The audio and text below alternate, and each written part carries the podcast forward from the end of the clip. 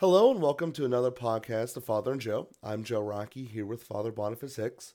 And Father, I want to continue from a conversation that we had in our last recording where we said that the Gospels are not a novel.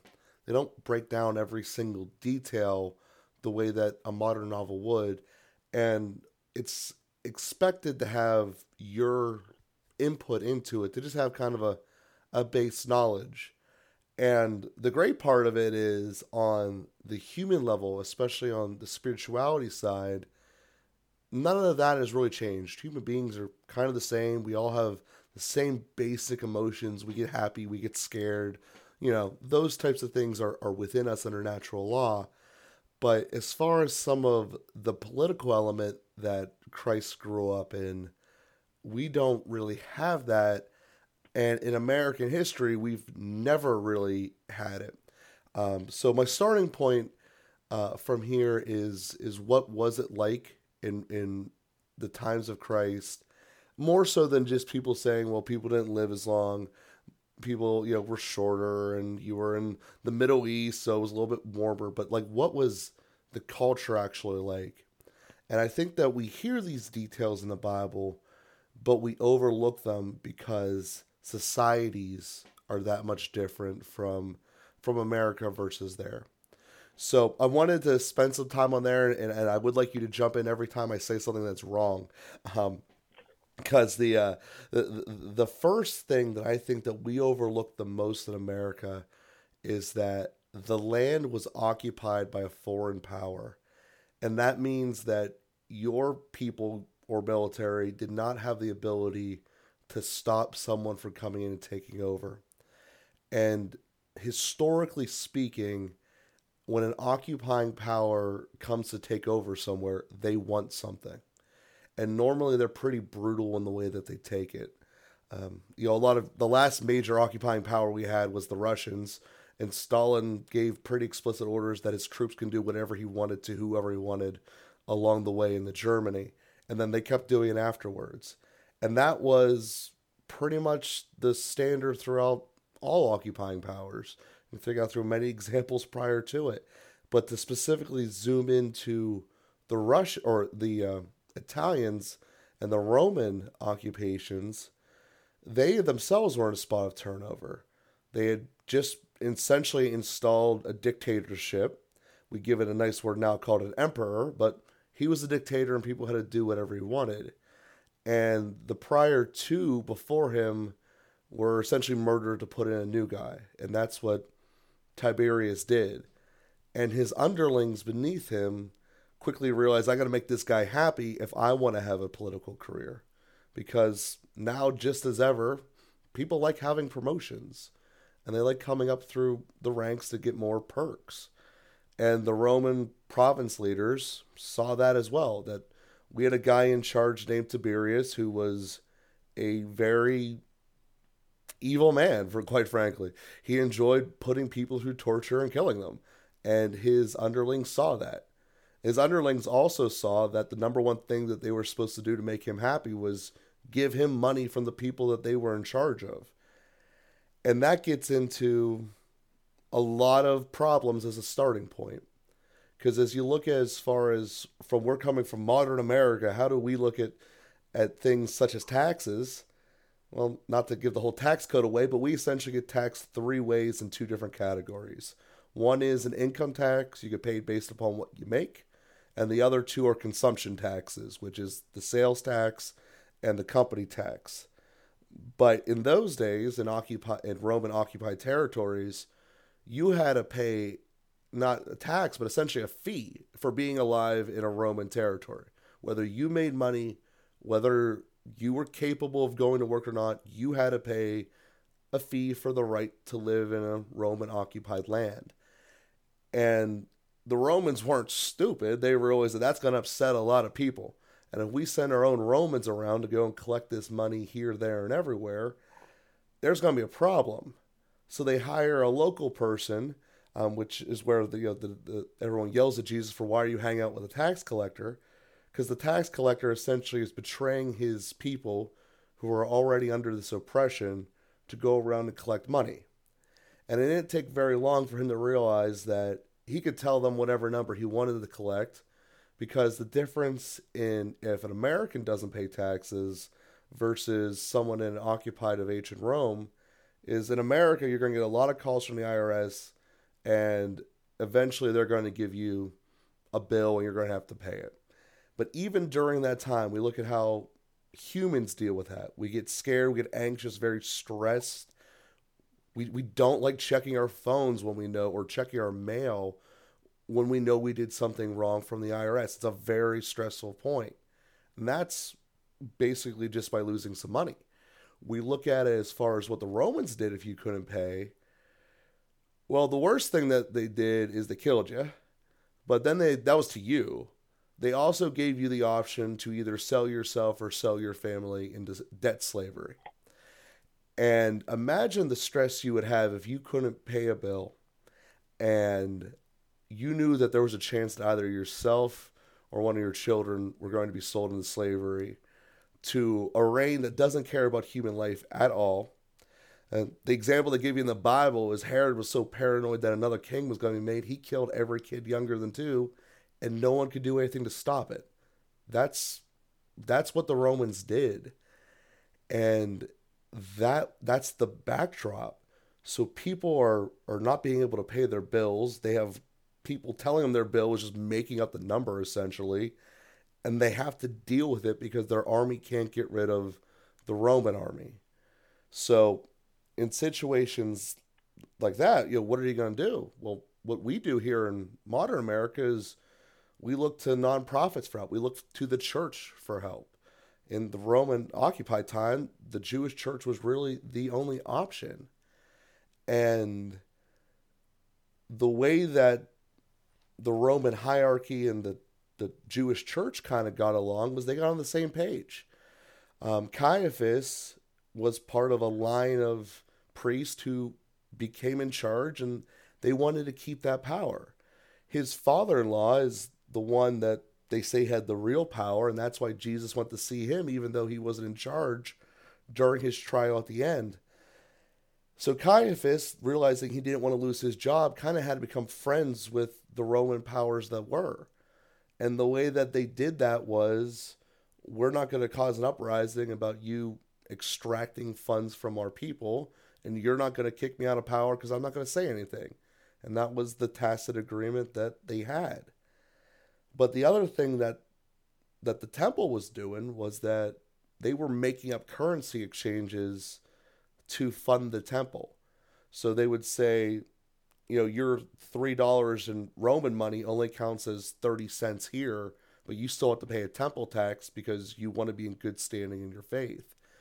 And the church, or the temple rather, was also being as corrupt as the Romans themselves. So I bring that up as kind of the economic and fearful backdrop that people didn't really have anywhere to go, and they were scared. And then I think about the career that Jesus had is he was a carpenter, which means he knew how to build things.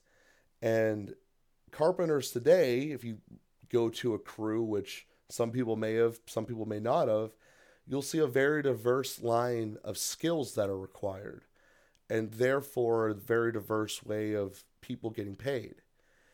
And just like then, now every house has to fight against 3 basic elements: gravity, water, and fire. And most people don't even think of fire being a thing today in America because everything that uses fire is so built and well made. Your furnace heats your house up with exposed flame, just randomly coming out of the ground fire. And your stove is completely contained as well. It wasn't like that back in Jesus' time. You had to know how to build a fire pit that would keep the house from burning down, but still keep it warm. An incredibly important skill. I mean, today, houses basically rot out because of water. You had to know how to do that, and then obviously you need to know how to be structurally sound. And Jesus grew up dealing with these real problems and becoming competent at his craft. They never explicitly say how good he was, but by getting the title of carpenter of today means that you've rang to pretty much the highest tier of knowing what you're doing. And that takes years to come up through the ranks. So if you think if he was doing that his whole life from he was 12 all the way up till he started his ministry, a couple of things would have become evident. He would have been dealing day to day with people who are coming on the crew who have no way of paying these taxes. They have no real skills, but they can take the parts of the crew that need taken away, the debris, the cuts of the lumber and stuff that just gets thrown away as essentially manual labor without any technical skills. And those guys don't get paid a lot, and they're scrummaging to get by. And then you have this whole blend of society that you're building new houses for all kinds of other people. But the point is there's no power tools. So everything he's doing is doing by hand, which inherently has to create a physical strength. So he would have looked physically strong, which gets me to the point of whenever he started his ministry, one of the first things he does is he goes to the temple and he flips over the tables and gets all upset. And everyone around him is like, yeah, this guy's awesome. I'm getting killed by these taxes anyway, and this guy's fighting it. That's great. And you think back to some of the biggest heroes of the Old Testament. David went and killed an entire army to free his people and became king. Joshua essentially laid out the Egyptian army so they'd stop chasing them. And there's a precedence of military strength in their heroes, in their prophets. And I can see naturally that's why people would be excited and thinking that Jesus comes to conquer the evil, to take over and eliminate the evil. And I think that in many ways, when you look at it from that capacity, it's justified when you think that, oh, the Messiah would be a military man. Because that's A, what you're used to, and B, probably what you want the most to get rid of these Romans. So I know I just went on for a lot there, but to me, that's kind of the most shocking part, that Jesus gives a message of essentially love, because God is love, and that wins better than taking up military forces and shoving the Romans back to Rome. And sorry, that's one of the longest introductions I've ever done there, but I certainly want to give you the floor there, because that historical backdrop, as I was digging into it, just kind of opened up so many different thoughts about so many different angles of the gospel, and I just wanted to share it. Awesome. You've been doing a lot of reading. Yeah. Have you found some particularly good sources that you can recommend? The Fourth Cup was one of them, but he focused more on the spiritual side of it. I read a book that was called Killing Jesus, ironically, and it was basically a biography of the times from the Roman perspective and the motivations of Rome. And that was from Bill O'Reilly, and that was where the Roman perspective was really illuminated, because those Romans took a lot of notes. For better or worse, they did that. So that was kind of the two major sources I went through there, as well as various internet sites, but I stuck with the people who had big reference books in the back, which those two certainly did. Well, just to make a couple of broad observations about what you just did for us, Joe, which I love hearing about. It's one of the things you mentioned. First of all, there aren't a lot of details in the Bible. And one of the reasons there aren't a lot of those kinds of details is that the purpose of the scriptures is really to teach, first of all, what is necessary for salvation. So faith and morals are the kind of primary thrust of the scripture. It's a story of salvation history, and is an introduction, a revelation of God. And so he's trying to describe himself. At the same time, it's not a mythology or a collection of archetypes. It's not just myth stories in order to illustrate kind of symbolic ideas or something like that. One of the things I've mentioned Jordan Peterson a number of times in our podcast, because I do appreciate very much some of the ways he approaches things, but I think he would view the Bible as being just that kind of archetypal presentation of ideas. Jesus, whether he existed or not, Jordan Peterson would say, is illustrating the great hero archetype. Well, in Christianity, we believe that Jesus existed. We believe that he was a historical person. And so when the Bible doesn't present those historical details, it's not because they're not important or because the Bible didn't unfold in history, but certainly we do believe as a core teaching of our faith that the scripture, that God has entered into human history. He hasn't entered into sort of mythological history. He hasn't entered into Disneyland or Cinderella land. He hasn't merely spoken about himself as ideas that we can project onto our own circumstances. He has truly entered into history. He already entered into history all the way from the beginning by creating history. He then entered into history as he interacted with with Abraham, Isaac, and Jacob, as he interacted with Moses and Israel, and he spoke through the prophets, he revealed the law, he has these interventions into history.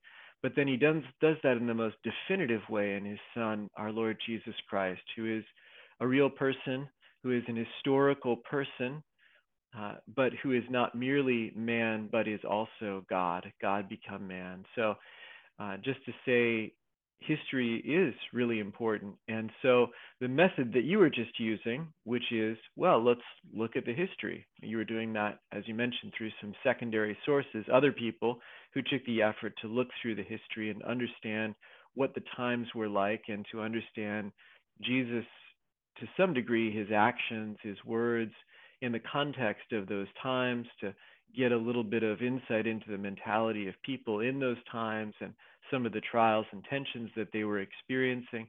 And that could shed some light on the scripture. And that's certainly one of the wonderful movements in scripture scholarship in the last 150 years is taking that dimension of the scripture very seriously, the historical dimension, and fleshing out some of those empty spaces. You know, we don't know.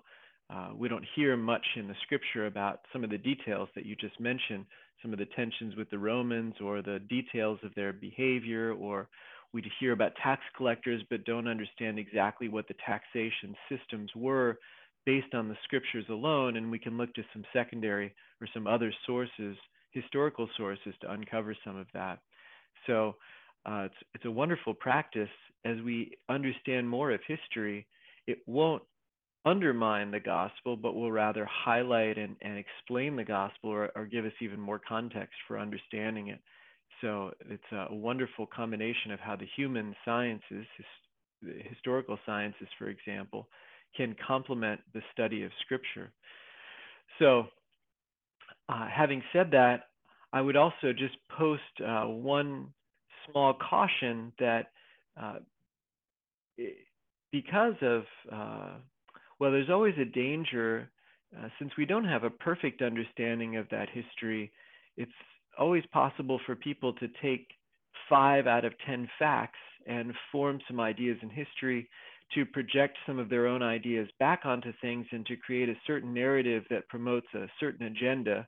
And so we just have to be a little careful about that too. And I don't think I would disagree with anything that you said, Joe, but just want to make that observation, because some people will use history to create a kind of narrative to apply an interpretation to the gospel, which will lead us down a different path in terms of faith and morals. And so if the Bible left it out, it's because it's not essential for understanding who God is, and it's not essential for salvation. So we don't need to understand all that history, but when we do, it gives us a kind of fuller picture and can help our appreciation of what the gospel is saying. But I'm just aware that people who do give a similar narrative to what you just gave could end up with very different conclusions about who Jesus is and how Christianity should be lived out.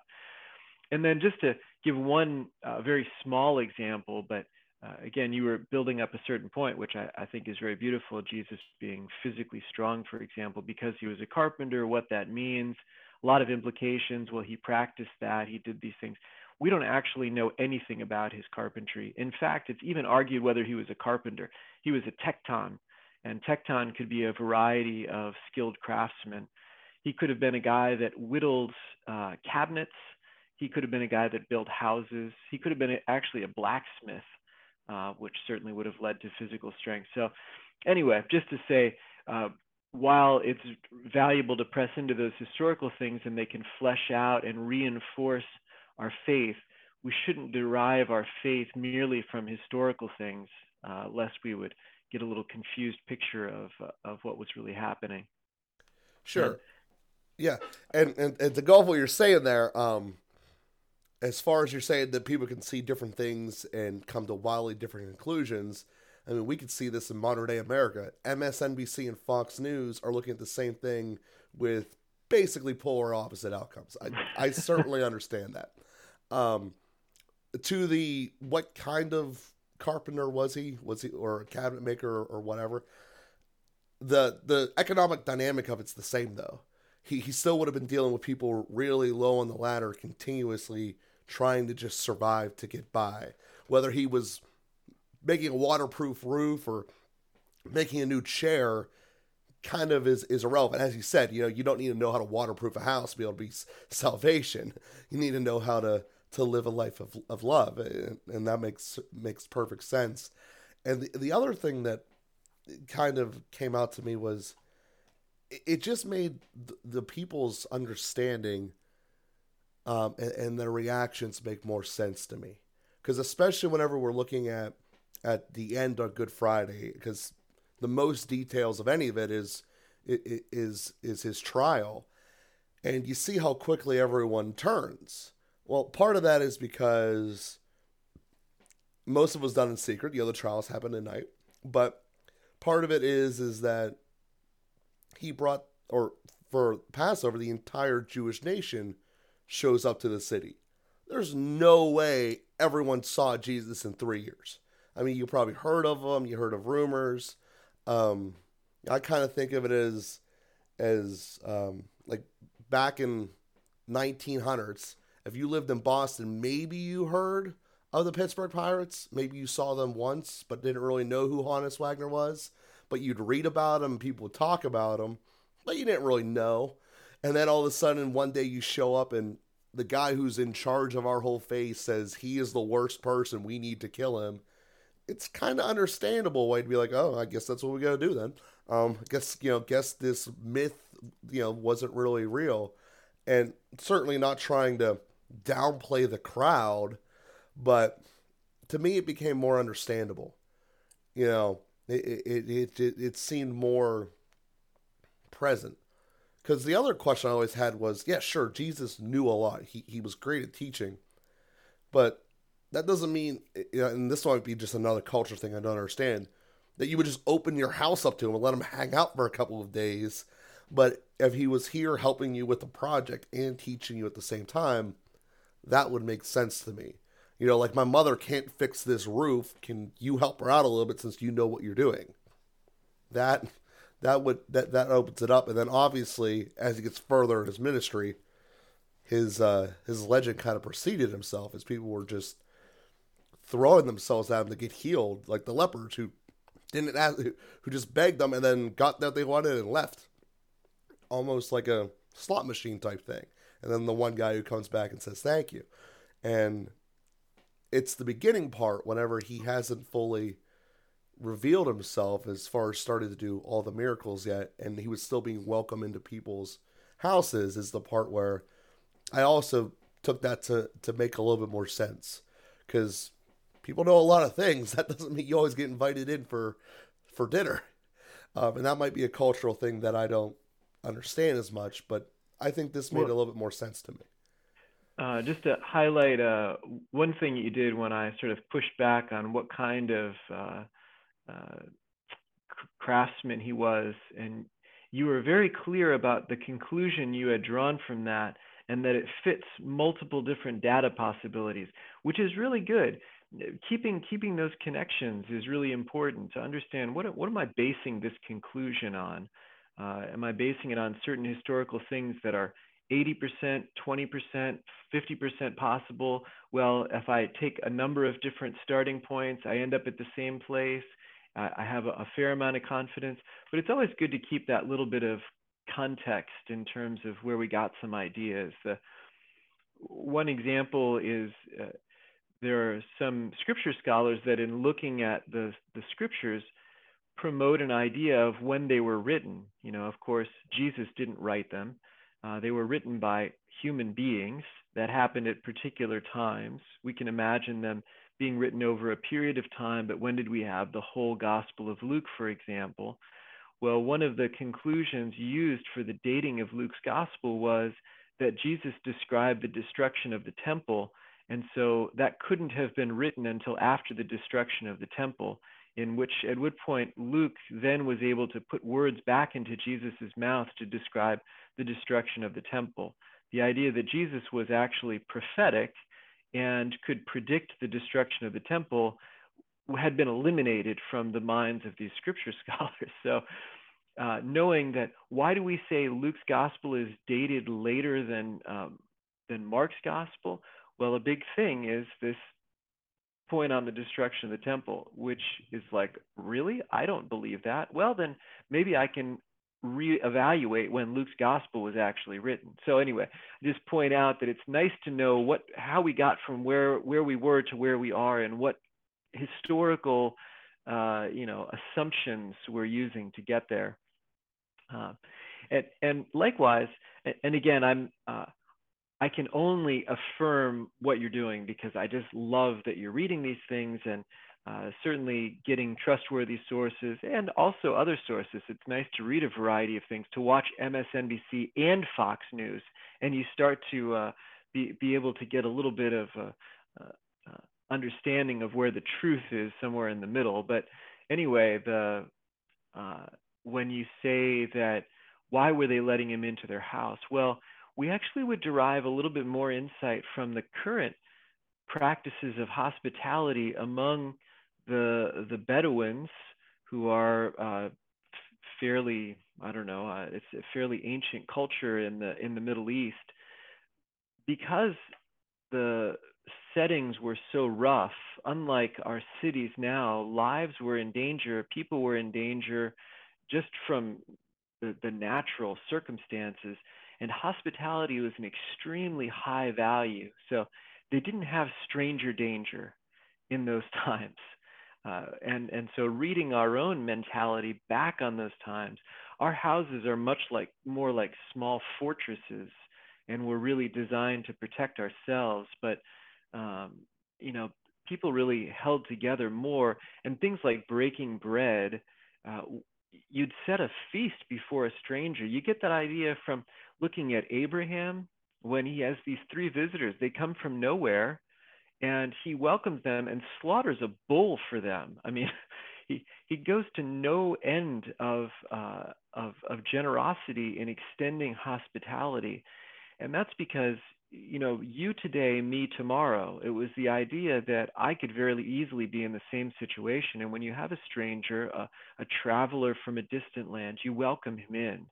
And so the idea of welcoming strangers was much more prominent in those times. People moving from one place to another and being in need of a meal, of a place to stay. And so that's why Jesus, as a carpenter, and you may have some good insight, I'm not undermining that, maybe he was also doing some work for them. I think it's certainly possible. I mean, he developed some reputation, and he started really from his hometown and worked outward. They were probably people that he had some connection with. He made the journey to Jerusalem every year. We know that. He probably stayed with different people along the way and got to know people. So, I mean, it was certainly we're talking about a fairly small geographic area, relatively speaking. So the idea that he could have made some connections and had some, just organic friendships and things like that. But then also the practice of hospitality was much stronger in those days than in our own. So that's why Jesus could send out his disciples 2 by 2 and say, whoever welcomes you, stay there. So there's an expectation that they, who didn't have any kind of skill to offer, they were fishermen, they certainly weren't going to fix anybody's house, but that they would be welcomed somewhere, and that they should stay there and use that as a kind of home base. So Anyway, these are wonderful things. That's again why I don't, while I'm drawing some contrasts and offering some alternate perspectives and things like that, fundamentally I just want to affirm, like, it's just wonderful that you're reading these things, that you're trying to apply them. And there's something else that I heard in what you were saying that I found so important. You said, like, it made more sense to me. There's certain things that bothered you when you read the scripture, like, well, why is that? Why does that make sense? How does that fit in? How do I understand that? Fantastic. I love when people are reading the scripture that way and they're bothered by things. Now, again, may you be bothered for your whole life. We should never get to the point that we find answers to everything, because our answers will probably be too simplistic.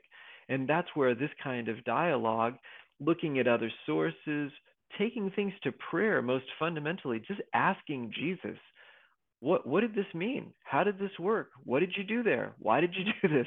Ask him, that's ask the apostles. We have access to them through prayer. And that's where faith is always ultimately going to fill out everything. There's a danger and kind of a movement in the last 150 years, as I said. There's been a real resurgence of the importance, the value of looking toward historical studies and things like that.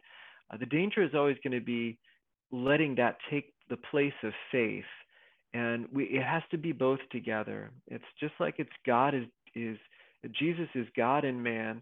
So also when we encounter Jesus, we have to look to the things of man, to historical realities, but also with the things of faith that we can really see the living God. And so allowing those things to grow together, neither flopping into a fideism where we only use kind of the faith, which may just become sort of pious platitudes, or that we drop into a kind of humanism that disregards the divinity and only looks to those human realities, holding them both together in tension, and then really exploring in both, in prayer and in study. And we start to get this fuller picture, which is really wonderful. Yeah, well, thank you. And like I said, it was just driving, because I like to think of it, because obviously, for better or worse, I'm not half God, so I can't be Jesus, but I can, it's written in such a way where if you were there, which person would you be? And, statistically speaking, I'm probably a random guy in the crowd.